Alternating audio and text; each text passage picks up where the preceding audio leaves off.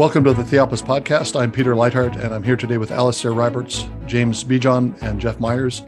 Brian Moats, as usual, is in the background, and he'll be recording and editing everything for you to get it out to our various outlets for our podcast. Uh, as I mentioned last week, we are uh, we have released by the time this goes out, I, we will have released a new Theopolis app.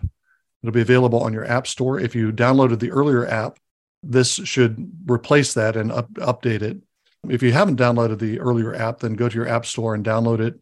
It uh, has a lot more Theopolis material on it. Uh, it has a paywall that uh, behind the paywall there's uh, there's uh, a great deal of material. There's uh, recordings of courses that we've done at Theopolis, recordings of Old Biblical Horizons conferences. our podcasts will be organized neatly together in by topic, and video series will be organized neatly together by topic. That's all behind a paywall that costs seven dollars a month, seventy dollars a year. So there's convenience, but there's also a great deal more material behind the paywall that uh, you wouldn't be able to get otherwise. There's also a lot of free stuff. So if you if you don't feel like you can pay, at least download the app and make use of the the free material that's there. Uh, and uh, we hope that we hope you enjoy the app. It's it looks very it looks very good, and uh, I think it's going to be an, a great blessing uh, to Theopolis, and I hope it'll be a blessing to you we are at the beginning of a series of podcasts on the book of Deuteronomy, and we've covered the first chapter and uh, a chunk of the second chapter. We're beginning today toward the end of chapter two, beginning in verse 26, and then going to try to cover the rest of chapter two and chapter three in this episode.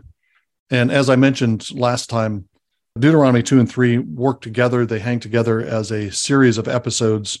There's a there's a logic in the way the narrative works the Lord is uh, uh, sending Israel from Mount Seir, where they around the Edomite territory, where they've been, circling for 38 years. Now they're on their way north, moving from south to north. Uh, and as they go, they're encountering various peoples. Some of those peoples already possess land that the Lord has given them, and the Lord is not going to give Israel that land that He's already gifted to other peoples. Uh, he's given land to the Edomites, he's given land to the Moabites, he's given land to the Ammonites. Those are all peoples related to Israel, and Israel is not going to inherit any of that land.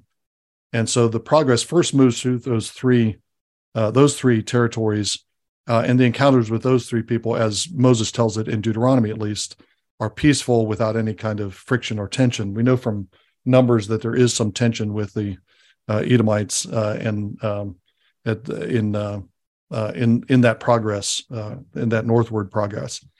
Uh, finally, now that they've crossed over the Arnon, the brook of the Arnon, the Wadi of the Arnon, they're in the territory of the two kings the, uh, of the Amorites, and these two kings are going to be the two first kings that they encounter in battle. So they have three peaceful encounters, and now they're going to encounter Sihon, king of Heshbon, and they're going to encounter Og, the king of Bashan. That's my one obligatory Og. That's two now one obligatory uh, guttural og uh, for the sake of this episode. They're going to encounter those and they're going to battle those. Uh, they're conquering the east side of the Jordan, the Trans Jordan territory, and that territory is then going to be distributed. You have an account of the conquest of Sihon, and then a paired a paired account of the a much shorter but paired account of the conquest of Og and his territories as a kind of second witness that the Lord is in fact giving them the land. Uh, one thing from last the section we covered last time that I wanted to highlight that I think sets a context for what's going to happen next. There are two places in chapter two prior to verse 26 where Moses exhorts the people to arise. Uh, verse 14, arise, sorry, 13, arise and cross over the brook Zered. Uh, so we cross over the brook Zered. And then verse 24, arise, set out, pass through the valley of the Arnon. They're again passing over a water boundary, the Arnon. Uh, we talked about those water boundaries last time. But what I'm fixing on here is the verb arise. I mean, that's get up and march. That's part of what it means. But uh, it it occurs to me that there's a, there's a theological resonance to that, a theological richness to that term. It's not merely that they're rising from a settled position and they're getting ready to march. They've been in the wilderness. The wilderness is, in fact, a, a grave for a whole generation of Israel. Uh, and when Moses exhorts them to arise and cross, it's a kind of resurrection. Uh, Israel's uh, march to the land and their entry into the land is a is a kind of resurrection. They're coming out of the desert, which is a place of uh, place where you don't normally survive for 40 years. In fact, whole generation of Israel has not survived. They've left the bones of those of that generation in the wilderness. And now the Israel that's coming into the land is a risen Israel, a resurrected Israel that has risen out of the grave of the wilderness. And that's the Israel that's now going to encounter Sihon and Og. That's the Israel that's going to enter into the land and conquer it. So this is a thinking of a book on uh, on numbers by Dennis Olson, he says the whole, the basic structure of the book of Numbers is the death and, death and resurrection of Israel. The two censuses in the book of Numbers. You have a census at the beginning. Uh, the people who are in that census die in the wilderness, and then you have a second census at the end with almost equivalent numbers. Uh, Israel has died. Israel rises again, and you have a hint of that. I think here in chapter two. It's that that resurrected Israel that's going to go into the land uh, and conquer it and bring life to the land.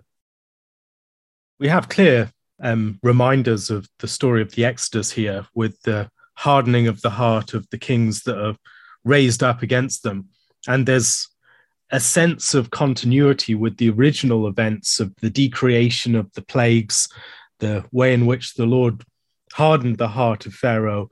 And then in that hardening, Pharaoh um, persists to his own self to his own destruction. And we're having something similar playing out here that um, should serve as a, a, sort of encouragement to Israel. They've seen this pattern play out before.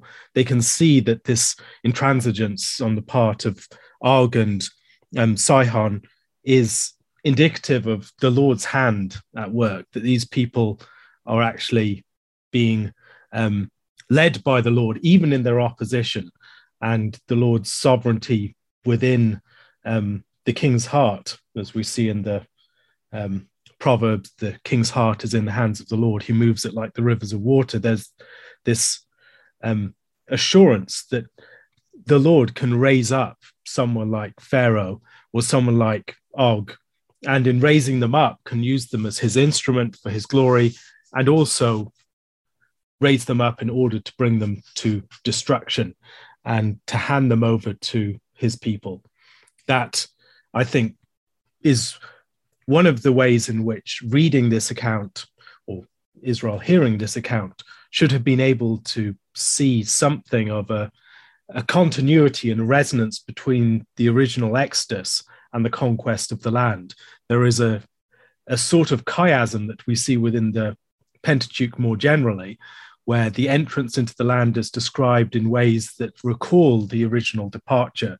And then there are specific details like this that heighten that sense of resonance, so that the assurance of the Lord's character and work that they had on the other side of the Exodus, the other side of the wilderness experience, can be brought into their conquest of the land.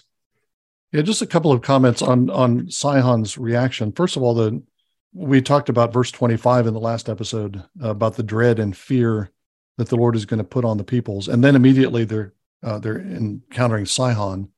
So verse 25 talks about the trembling and the anguish of the peoples, uh, and then verse 26 introduces Sihon, king of Heshbon.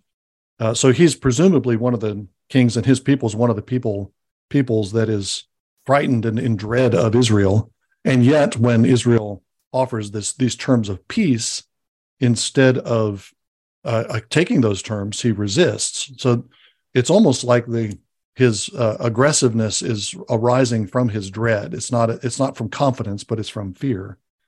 And then verse thirty also the way that this is the way the way that this is said, Yahweh your God hardened his spirit. Um, the Hebrew could be translated the, the uh, Yahweh your God made his spirit fierce uh, and made his heart, heart heart hardened. So it's almost like the Lord is stoking up this kind of desperate confidence, this this confidence or this aggressiveness that's arising out of fear, and the Lord is, in a sense, giving Sihon over to the fierceness, uh, giving him over to his own fierceness, to his own to his own folly. That kind of terminology is used of Pharaoh also. That uh, the Lord glorifies his heart. It gives the uh, Pharaoh gains confidence. The language isn't just that the Lord is making him resistant. Oh, that's the effect of it. But he's making him resistant by giving him over to this kind of uh, this kind of excessive confidence in the face of Yahweh's power. Yeah, that seems very much to be the sense of the whole um, interaction with Pharaoh in the in the Exodus, Peter. That um, God kind of strengthens is is one of the terms used there and here strengthens his heart because humanly speaking it was just an act of in, insanity to keep kind of resisting the lord and, and to keep going against israel to the extent that in the exodus the egyptians were saying come on just just let them go you know and and so kind of god enabled pharaoh and here sihon to have a, a um, an overweening confidence, like a boldness that was really stupidity, but uh, allowed these uh, evil kings to kind of act out their ungodly desires, which is quite frightening, really. One of the things that David Foreman highlights in this connection is that it's precisely in the hardening of the the strengthening of the heart of Pharaoh that the Lord can really prove his might. Because if Pharaoh just buckled immediately, then the Lord's strength would have just been, uh, it wouldn't have been established in principle. Uh, the Lord's supremacy wouldn't have been established in principle. It would have just been a weak Pharaoh capitulating. And what we have through the plagues instead is Pharaoh, because his heart is so strong, he has to submit in principle or not at all to the Lord.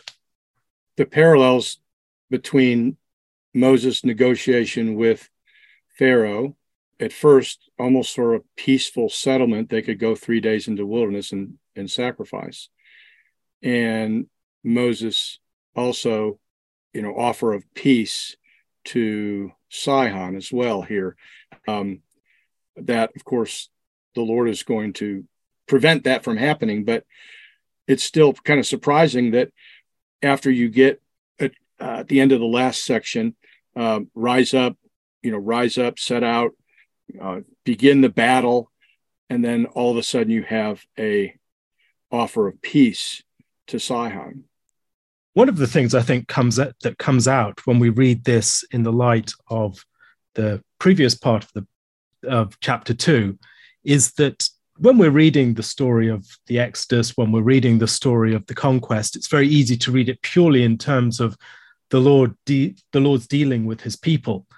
But when we've read the earlier part of chapter two and considered the way that the Lord gave territory to, uh, to the Edomites, to the Moabites, and to others, what we can see maybe in this passage is that the Lord is dealing with um, Sihon and the Amorites and other groups like, like that, in addition to dealing with Israel. It's not, this story is not merely one about um, how the Lord is doing something for his people. Um, there is a story of on Sihon's side as well, um, presumably, or the, just as in the story of the Exodus, there's a story on e- the story could be told from Egypt's perspective, and we don't maybe consider that enough, but.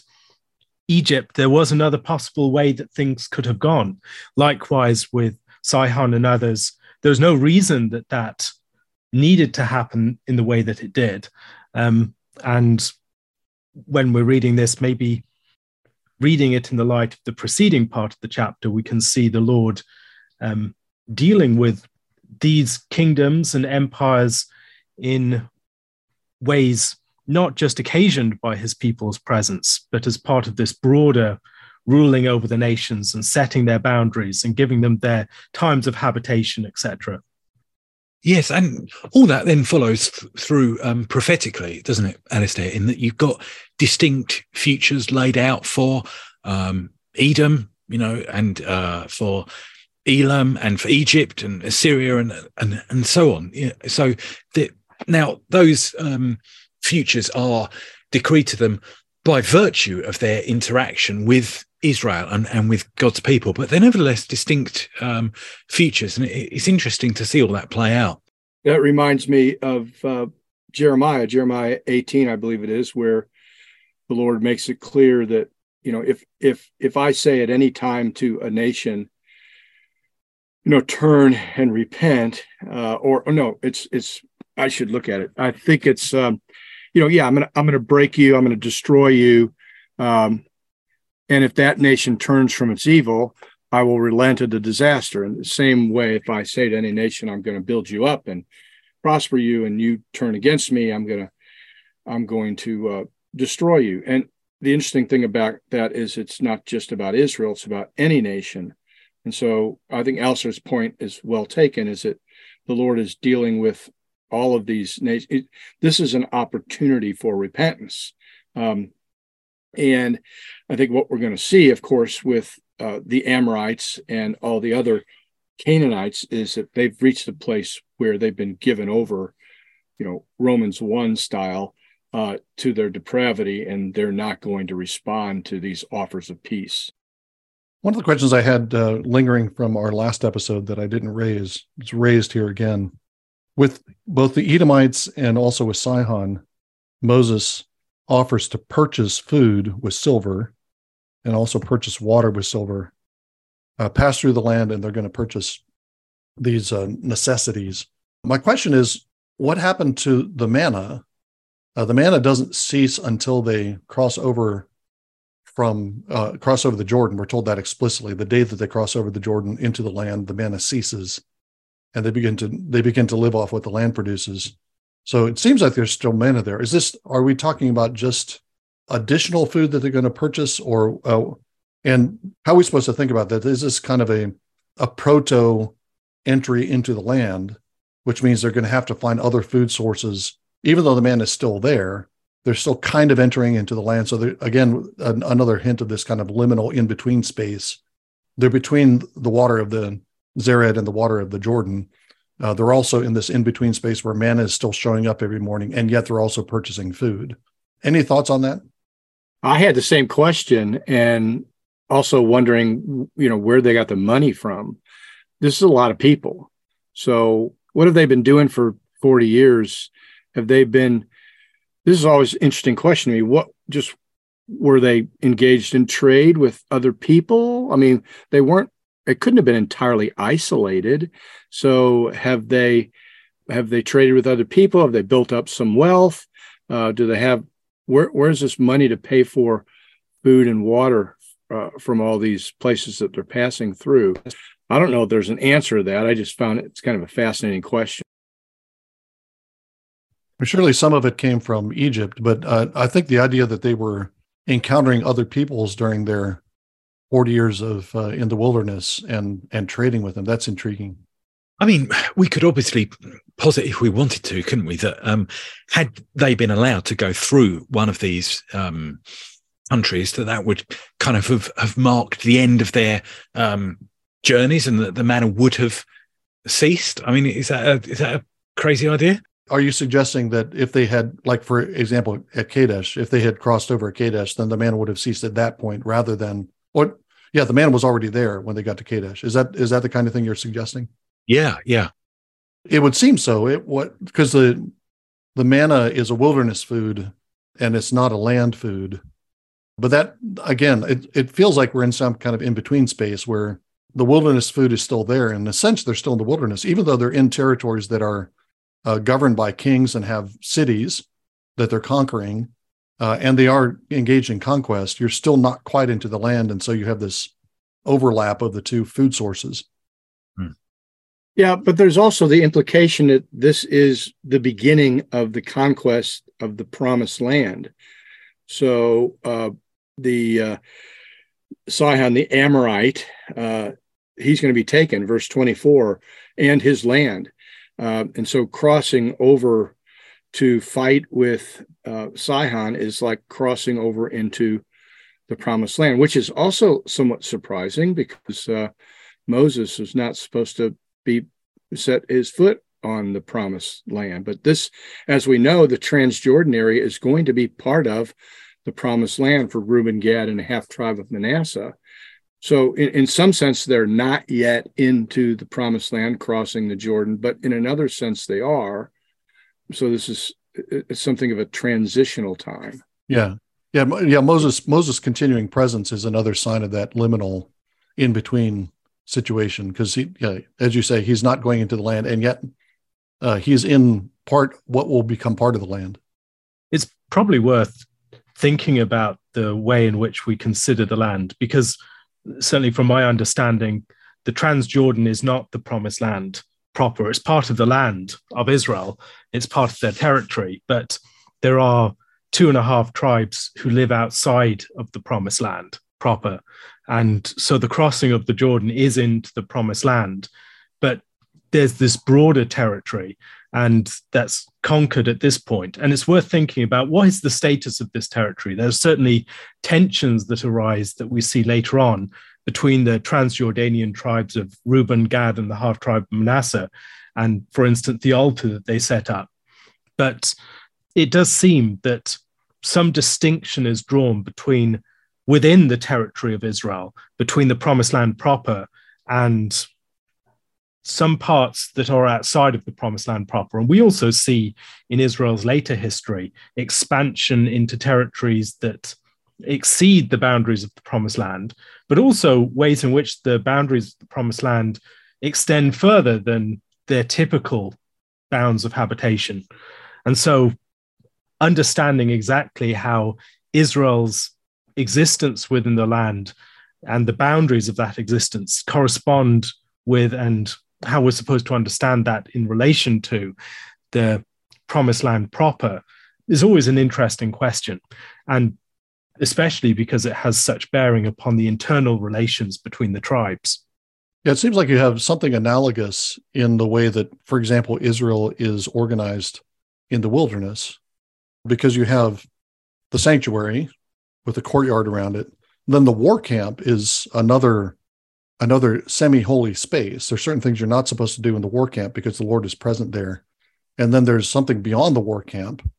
Uh, there's some hints that the some members of the mixed multitude are on the outskirts of the camp rather than toward the center. And you have other, other structures like that where you have uh, a central section, a section that's related but not fully part, and then a, and then a, a, section that's further out. So you, the land, the Transjordan, and then the Gentile lands around them. Or you could even refine that. You know, there's certain Gentile lands that have close contact with Israel, and then the wider world outside. But it, it seems like you have something analogous um, with what you're saying, Alastair, that to, to those kinds of structures uh, that, you know, those, those kinds of mappings go back or ultimately to the original creation where you've got a garden in the midst of the land of Eden, which is in the midst of the world. And you have something like those different, different, different uh, environments with the Transjordan being kind of a transitional space. Well, maybe this is an obvious point, but it seems like Israel's claim to this territory, this Trans Jordan territory, was a consequence of Sihon and Og's refusal to cooperate with them. It didn't have to happen. Uh, it didn't have to be part of their their territory. Uh, if Sihon and Og would have cooperated, they would have just gone up and then crossed the Jordan into the promised land. Yeah, I think yeah, that's a good point. That uh, they do offer them terms of peace, and in the event that that's not going to work, but uh, there's the they could have been just like Edom or Moab or Ammon. That's what Moses proposes at the beginning, but Sihon won't have it. Uh, the battle itself, which takes place at Jahaz, uh, according to verse 32 of chapter 2, the battle itself is recounted in verses 33 to 36, which has an interesting structure to it. It begins with Yahweh our God gave him over to us. Verse 36 ends with Yahweh our God delivered all to us. Everything that Sihon had was given. So, first of all, Sihon himself, and then Sihon and his people and his lands and so on. But then in between, we have these a series of clauses that all are second person, a first person plural. We defeated him. We captured his cities. We left no survivor. We took the animals. There was no city that was too high for us. So you have this. How do they get the land? Well, Yahweh gives it to them, but they receive this gift only by fighting uh, Sihon and actually capturing the land. So there's this kind of interplay of divine gift and human uh, human action that's uh, theologically significant. One of the things that we we get here that's uh, one of the background things that we learn from Numbers rather than uh, Deuteronomy. Uh, they're beginning the conquest, but in Deut- in in Numbers rather, uh, the beginning of the conquest is immediately preceded by the death of, of Aaron the priest and the installation of Eleazar as the high priest. Uh, and that's theologically significant because in with especially within the context of numbers where you have ex, a very long passage about the cities of refuge and the cities of refuge um, are places where man's man killers stay until the high priest dies. So then the death of the high priest is a beginning of release. That's not mentioned here in Deuteronomy. It's the death of that previous generation, which would include Aaron. That is the that's the turning point. Uh, but it uh, but that numbers background is important, and I think that it's I think it's the case that um, numbers does not use the terminology of cherem warfare, the the war of utter destruction, uh, as is used here in verse 34. Numbers recounts uh, the battles with Sihon and Og, but it doesn't recount. It doesn't describe this particular method of uh, of uh, conquering and uh, and destroying Sihon's kingdom. So, what exactly do you take um, cherem to kind of consist of and, and to amount to in practice, uh, Peter, or either any any of you? Well, I think the the rules uh, that are set out are in Deuteronomy 20, and you have a couple of different forms of warfare and and they're following uh, in in Deuteronomy two. Israel is following these rules pretty pretty uh, directly. There's an offer of peace. That's Deuteronomy twenty verse ten. That's what they've done to Sihon. And if the if the city agrees to the terms of peace, then there's not a battle. But then verse twelve, if it does not make peace but makes war against you, then you shall besiege it. And when the Lord gives it into your hand, you shall strike all the men uh, with the edge of the sword, the women and children, the animals uh, that are in the city and then it makes a further distinction. Uh, verse 15, thus you shall do to all the cities that are very far, but not to the cities of those nations that are, that are nearby. And that's when it brings up the cherem, which includes a, a war of utter destruction. That uh, in the example that we have in Deuteronomy 2, it includes the slaughter of women and children uh, and uh, the then and the uh, reservation of animals and plunder. So there's a, a, several different types of warfare that are being described there in Deuteronomy 20 but I like I, I take the last one in like verses uh, 16 through 18 to describe the the kind of war kind of warfare that they're engaged in that's described as cherem. You shall not leave alive anything that breathes, as Deuteronomy 2 indicates uh, uh, would would have it. That doesn't include the animals. You're talking about human beings are not to be left alive. Right, right. So this was effectively within the land then. So with the Deuteronomy 20 provisions for um, warfare within the land. Israel didn't really profit from this in a, in a sense. This wasn't the kind of thing that a foreign nation could do if it was running short of funds and needed to kind of replenish. It couldn't just go round and, and uh, plunder plunder various kind of nearby cities and take their wealth and so on because all that wealth was kind of to be I take it devoted to the Lord in in in some way. It, it's um uh, it's not entirely clear to me that that's the way to put it together. But if you think of um, Jericho, uh, I think that the term cherem appears there, or at least the verbal cherem appears there, and um, the gold and silver, at least when everything else has been burnt, goes into the treasury of the Lord, and I, I take that to be consistent with the whole notion of of of cherem. That so it, it became holy in the same way as you could devote land in Leviticus. Uh, I think I think chapter twenty seven. You could devote land to the priesthood. Um, so through warfare, um, that you know what was taken became holy and then went into priestly um, circulation rather than among the commoners, uh, as far as I can see You can see also cases like Achan who takes forbidden items that really are dedicated to the Lord or to destruction and come under the same judgment as the um, cities from which they took. Um, might also think of someone like Rahab who moves the other direction, someone who's dedicated to destruction, yet through conversion is um, marked out among the people of Israel. And so there is not an absolute situation here where all the Canaanites were destroyed for the benefit of the Israelites. The Israelites themselves are subject to some of the um, the dangers of cherem warfare. We see something similar, of course, in the Passover, where it's not that Israel is completely immune to the judgment that comes at the time of the Passover. They have to be marked out by the blood of the lamb on the doorposts. in order to be saved. And so that judgment, as it were, comes upon, they are subject to the same judgment if they do not have the blood on the doorposts. They are subject to the same judgment if they align themselves with the Canaanite cities or take from them things that are dedicated to the Lord. Yeah, that's that's a great point that they're liable to the same kind of uh, judgment if they behave in that way. You might think back the uh, the rebellion, the Korah, Dathan, and Abiram, and uh, the uh, not only were the men but the women and children were swallowed up because of their rebellion. Um, Arnold, in his commentary, makes a verbal connection, interesting verbal connection here with verse 30. Uh, Sihon, king of Heshbon, was unwilling to let us pass by him. Uh, and that meant he comes under this judgment. Uh, and he connects that up with the Israelites. The same kind of language is used in what is it, Deuteronomy 1 26. So you were unwilling to go up and rebelled against the command of the Lord your God. And look what happens to that generation. Uh, back in chapter 2, verse 15, the hand of the Lord Yahweh was against them to destroy them from the camp until they had all perished. So Israel has already experienced uh, something like this. Uh, they're liable to the same kind of punishment.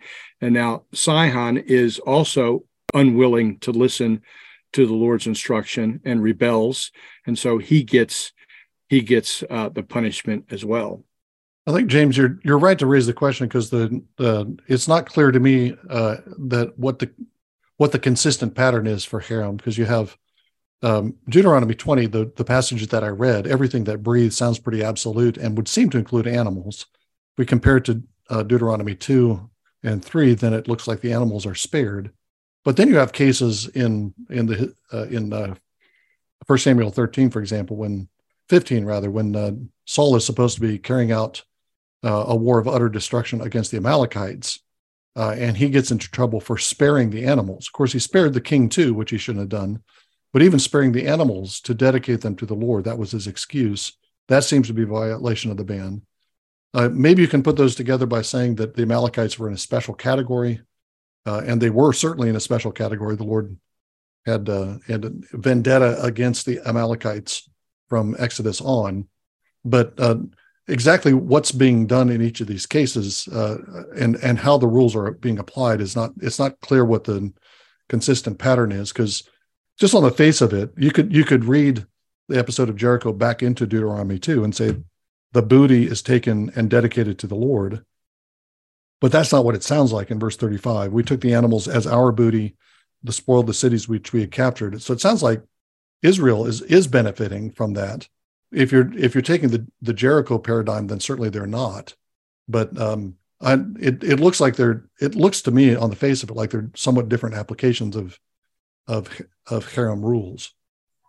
We have something similar, of course, in Numbers 31, where there is this um, complete war upon the um, killing of all those who are involved with the events at Baal Peor, with Baal Peor, but that killing all of the women who have known a man, but keeping the women who have not yet known a man, um, and killing all the men seems like the something similar to the provisions for cherem warfare, but much of the chapter is given over to the division of the spoil among the war camp and among the congregation more generally. So it would seem, as you're saying, Peter, that there are more complicated rules that apply in some of these cases, especially when we're dealing, as in this case, and also in the case of the war against the Midianites, with people who are outside the land proper. Yes, that, that seems to be the, the key distinction to my mind that kind of you can take the plunder when they're outside the land, um, but within the land, it's something different and it, it, yeah. it, has to go completely to the Lord. Yeah, that um, that does seem to be the pattern. That that that would uh, that makes theological sense, I think. So uh, Israel Israel conquers Sihon, subjects Sihon to the cherem. Uh, the beginning of chapter three, we have a parallel episode. It's a much shorter account, but it's basically the same thing happens with Og, king of Bashan. Uh, he initiates a battle. He comes out against Israel. Uh, the Lord delivers, gives Og into their hands. Uh, you have the same kind of interaction between the Lord's gift of Og and his people and his land into the hands of Israel and Israel's battle with him. Those those two things are operating together. The thing that's that uh, stands out in the count of Og, it's very much a, a, repetition of the count of Sihon. The big thing that stands out is just the uh, the reference to cities. Uh, they seized cities from Sihon, but they're also seizing cities from Og, and we're told specifically that they're seizing 60 cities. That's chapter 3, verse 4. And then the cities are described as being cities uh, with high walls, gates, and bars. So they're well fortified cities uh, as well as unwalled towns. They're taking 60 of those well fortified cities, it appears, uh, and uh, reset, resettling into them. So uh, that's part going to be part of the conquest. They enter into the land. Uh, they're going to inherit all kinds of infrastructure that the Lord has uh, that the Canaanites have put there, that the Lord is giving over to them cities and vineyards and aqueducts and water supplies, wells. All this stuff is already there, and they're inheriting all that. They're doing that with the territory of Og also. But it's also the emphasis on the on the strength of the cities, high walls, gates, and bars, and yet the Lord conquers them. It shows Israel at a, a, at a military disadvantage. They're invading a land that has fortress cities all over it uh, where people can retreat and they can hold out. You know, you'd think that this would take an awful long time if you're going to have people holding out in a city with high walls and bars and gates. You're going to have to besiege them and they're going to have to just a war of attrition against a city like that. But Israel seems to conquer these pretty rapidly. Uh, and it just shows that uh, no matter how much of a disadvantage Israel is in militarily, because the Lord is fighting for them, the Lord is their warrior. That's what he's promised to be. That's that's what's that's what uh, is new with this new generation. The war, the Lord is now fighting for Israel, uh, and he's and he's going to uh, take these cities no matter what kind of defenses are put up. How long is this? A year or two? What's what's going on here? I understand theologically why, why compressed because it's the Lord who's given these kids and these territories into their hands, um, and that needs to be emphasized. But I'm just curious how long this took. I, I maybe there's no answer to that, uh, but there's got to be an answer to that just looking at the various analogies here. I mean, we got the chronological marker right at the beginning of Deuteronomy, where Moses is speaking to them in the 40th year. Take that as the 40th year after the Exodus. That's Deuteronomy 1 3. And then there's a reference to the 38 years early in chapter 2. I'm not finding that reference now, but there was a, there was a reference to and another reference to 40 years in verse 7. So it seems like th- these things have happened in a, a relatively short time. Uh, if they have, they're wandering in the wilderness, and then from the time they left Kadesh until the time they get to these battles, that's a 38 year period. So it looks like it's about a two year two year conquest of the Transjordan. Yeah, that's helpful. That makes that makes sense. It just it seems like you read it, it happens in a matter of days, and uh, and maybe that's for logical effect. Yeah, it is a kind of lightning strike. And again, especially in the light of what kind of defenses Og at least has. Uh, and, and and Sihon too. Sihon has walled cities. Of course, this part of part of the emphasis, part of the reason for emphasizing that is that that's what discouraged the people when they first entered the land at Kadesh. They went in, they saw that there were these walled cities, and they didn't think they could take them. And now these walled cities are like nothing before um, before the Lord. So, um, but uh, yeah, the, it, it, looks like a lightning strike, uh, and uh, the Lord is giving them uh, these these territories and their defenses in a pretty pretty rapid invasion. We have this little aside about Og that I wanted to again something that came up in the previous episode that I I didn't pursue. But we have a little aside about Og and his bed in verse eleven. Og Bashan was left to the remnant of the Rephaim. His bedstead was an iron bedstead Rabbah of the it's in Rabbah of the Ammon uh, sons of Ammon. Its length is nine cubits. Its width four cubits by ordinary cubit. So uh, there's the the size of the bedstead or the couch is a indication that um, Og is a giant, and uh, Israel is in defeating Og. Israel proves himself to be a people, a nation of giant killers. But uh, the reference to Rephaim here in verse 11 is intriguing. There are a couple of references to Rephaim in the previous chapter certain territories had belonged to the Rephaim and now they belong to different peoples. That's part of the encouragement that Moses is giving. Other peoples have defeated the Rephaim. Israel can defeat the Rephaim too. And now they have defeated a king who is the last of the Rephaim. I discovered in preparing for the podcast that the Rephaim, uh, there are references to, uh, seem to be to the same group or people in Ugaritic texts. At least the word Rapha is used. The word Rapha can refer to, I think, to a Canaanite or maybe Ugaritic deity. Uh, but there's this, this, debate about what uh, the Rephaim are in those Ugaritic texts. So whether they're they're gods or whether they're like great heroes, giants, or some combination, like they're they're deified heroes, uh, heroes that went to the grave and have now been deified. But there's this overtone of dread and terror. They're, they they strike terror into people, and it made me wonder if we're to take this as a reference to the people of that Og's Og's territory and the people of Canaan are somehow dependent on the powers of the dead. I think it wouldn't be uncommon, wouldn't be unusual for ancient pagans to have some kind of cult of the dead. Uh, do they have a cult of the dead so they can call on these these uh, deceased powers that have been deified to fight for them?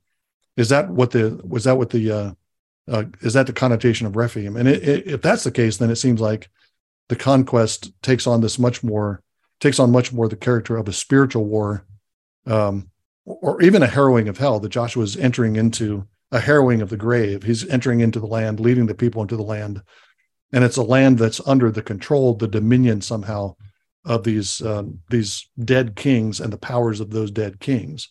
That may be stretching Rephaim, and they, it may just be a, a people name. But the parent use in, in Ugaritic text makes me wonder what uh, uh, what what we're to take from that term. Yeah, it has been suggested, Peter, that the um, bed of iron is actually referring to a, a kind of coffin, um, like a tomb of some description.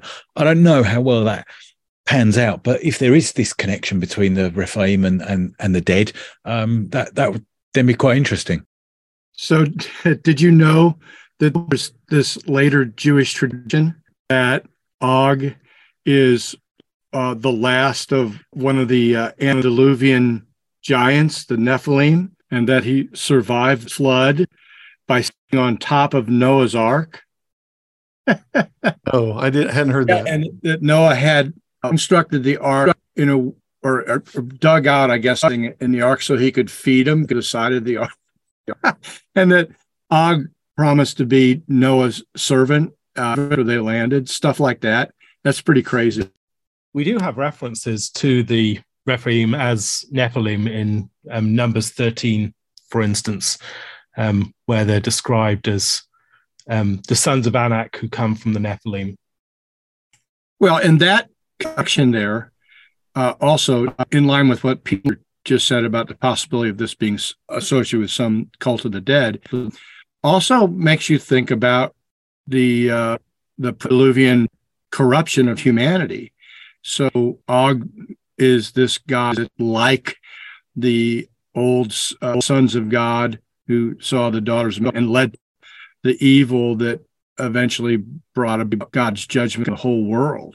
Yes, I mean it. It does say, doesn't it? In um, so like we we don't have to go along with this slightly strange um, way in which Og could survive the flood, um, because it does talk about. Uh, I'm trying to find it now in Genesis six, where um, the Nephilim uh, multiplied uh, when they went into the sons of um, uh, the daughters of, of, the children of men, um, and afterwards um, it, it, it, says as well. So it, it's not just um, it's not just a pre-flood um, occurrence. This uh, corruption with the Nephilim. So yeah, yeah, I, I, like the way you stated that, James. You said uh, it's a slightly strange account of how Og survives the flood. Yeah, that's uh, classic British understatement there.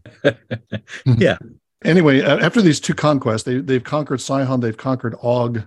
This is in the territory above Moab and Ammon. There, it's the Transjordan territory that, again, from maps I've looked at, uh, stretches from uh, about midway down the uh, the the Dead Sea all the way up to the Sea of Galilee. It's a pretty large piece of territory, from what I've been able to tell.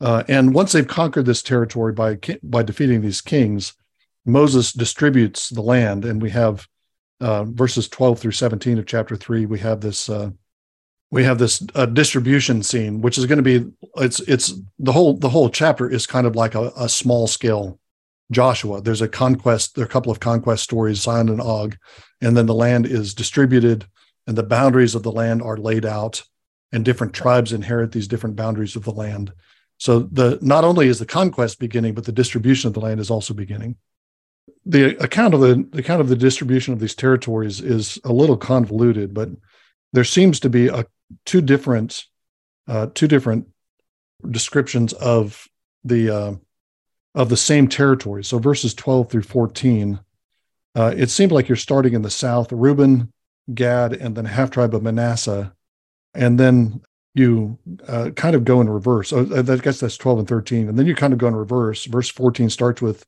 a specific person in the, the tribe of Manasseh. Then you go to the Reubenites and Gadites. So it seems like a somewhat chiastically structured. First, you go from south to north, and then you you cover the same territory in slightly different terms from the north to the south. That seems to be what the how the description of the of the land is is being organized. There there are a couple of uh, short sections that are uh, appended to this story of travel and conquest. They come to the edge of the land. They've begun the conquest in the Transjordan. Now it's time to prepare for the entry into the land and the conquest. And there's several things that Moses does in order to prepare. One of them is to give instructions to those tribes that are settling on the east side of the Jordan. That's Reuben, Gad, and half of Manasseh.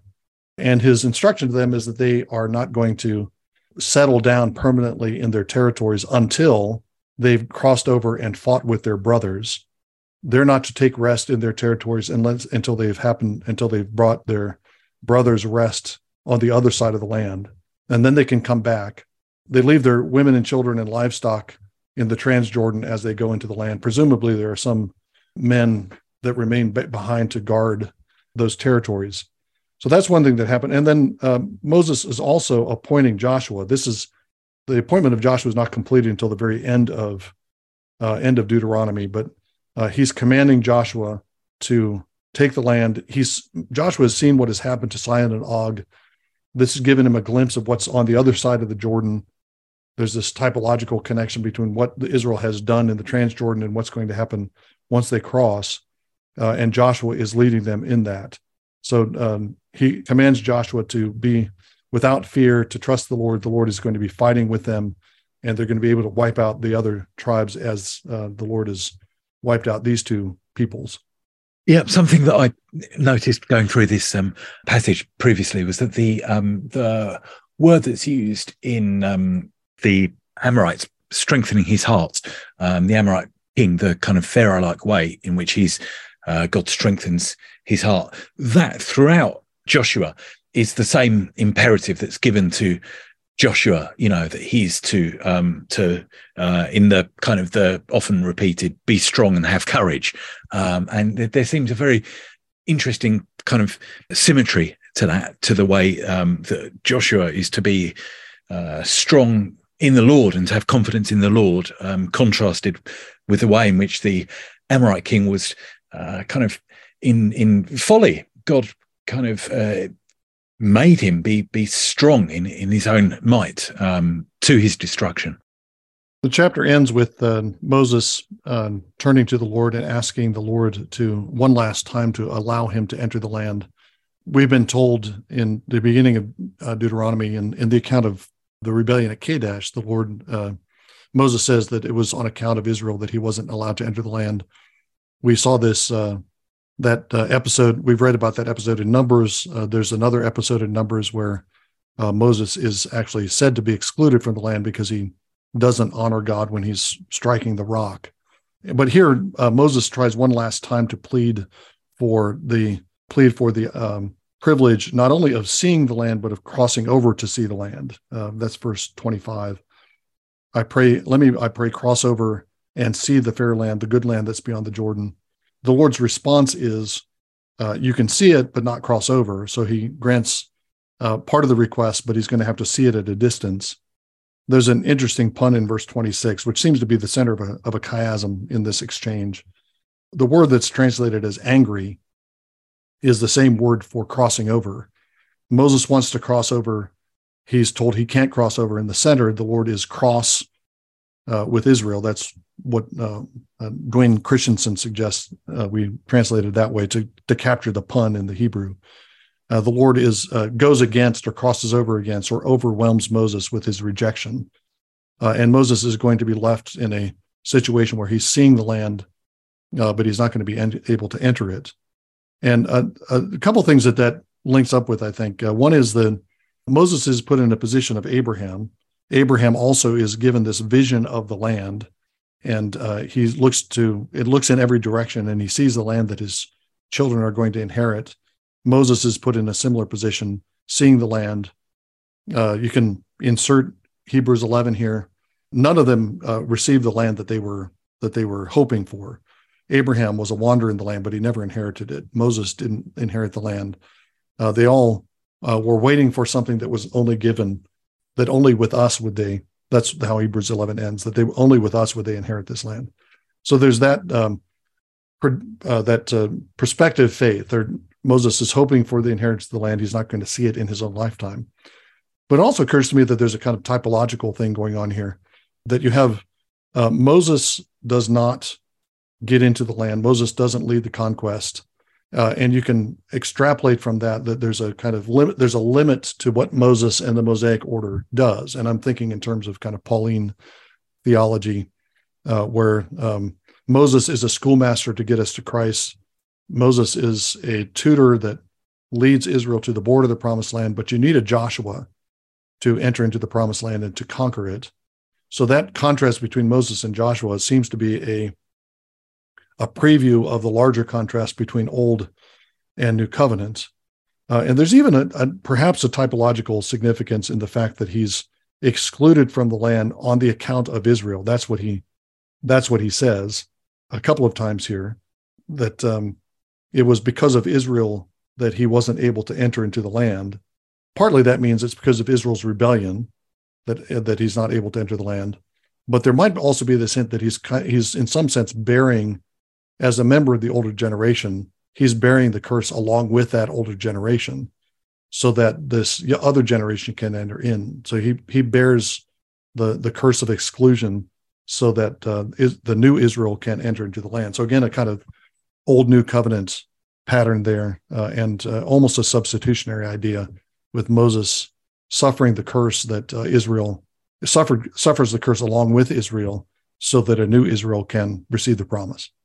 That's a fascinating point, Peter, and, and goes very well with what you were saying the other week about um, how Moses' death kind of almost stands in the backdrop of all that's to play out play out um, in the book of Deuteronomy. Um, obviously, uh, the Lord, as it were, kind of offered after the golden the golden calf to begin again with Moses and to make a, a new nation um, uh, out of him. And in a sense, you know, we've been thinking uh, about different ways in which things could have gone. In a sense, Moses could have entered um, with that nation descended um, from him, but but didn't, and and yeah, chose to suffer re- reproach as he did in Egypt, kind of with the people of God, and uh, and I, I suppose continuing it, we could even say that in Christ, Moses does enter the promised land insofar as he's sort of seen on the Mount of transfiguration with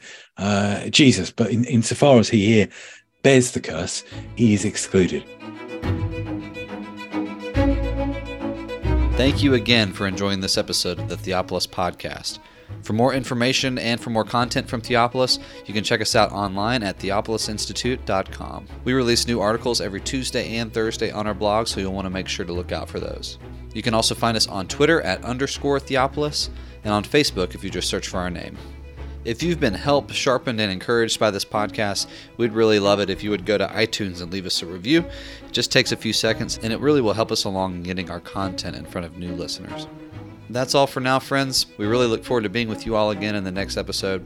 And as always, thank you so much for listening.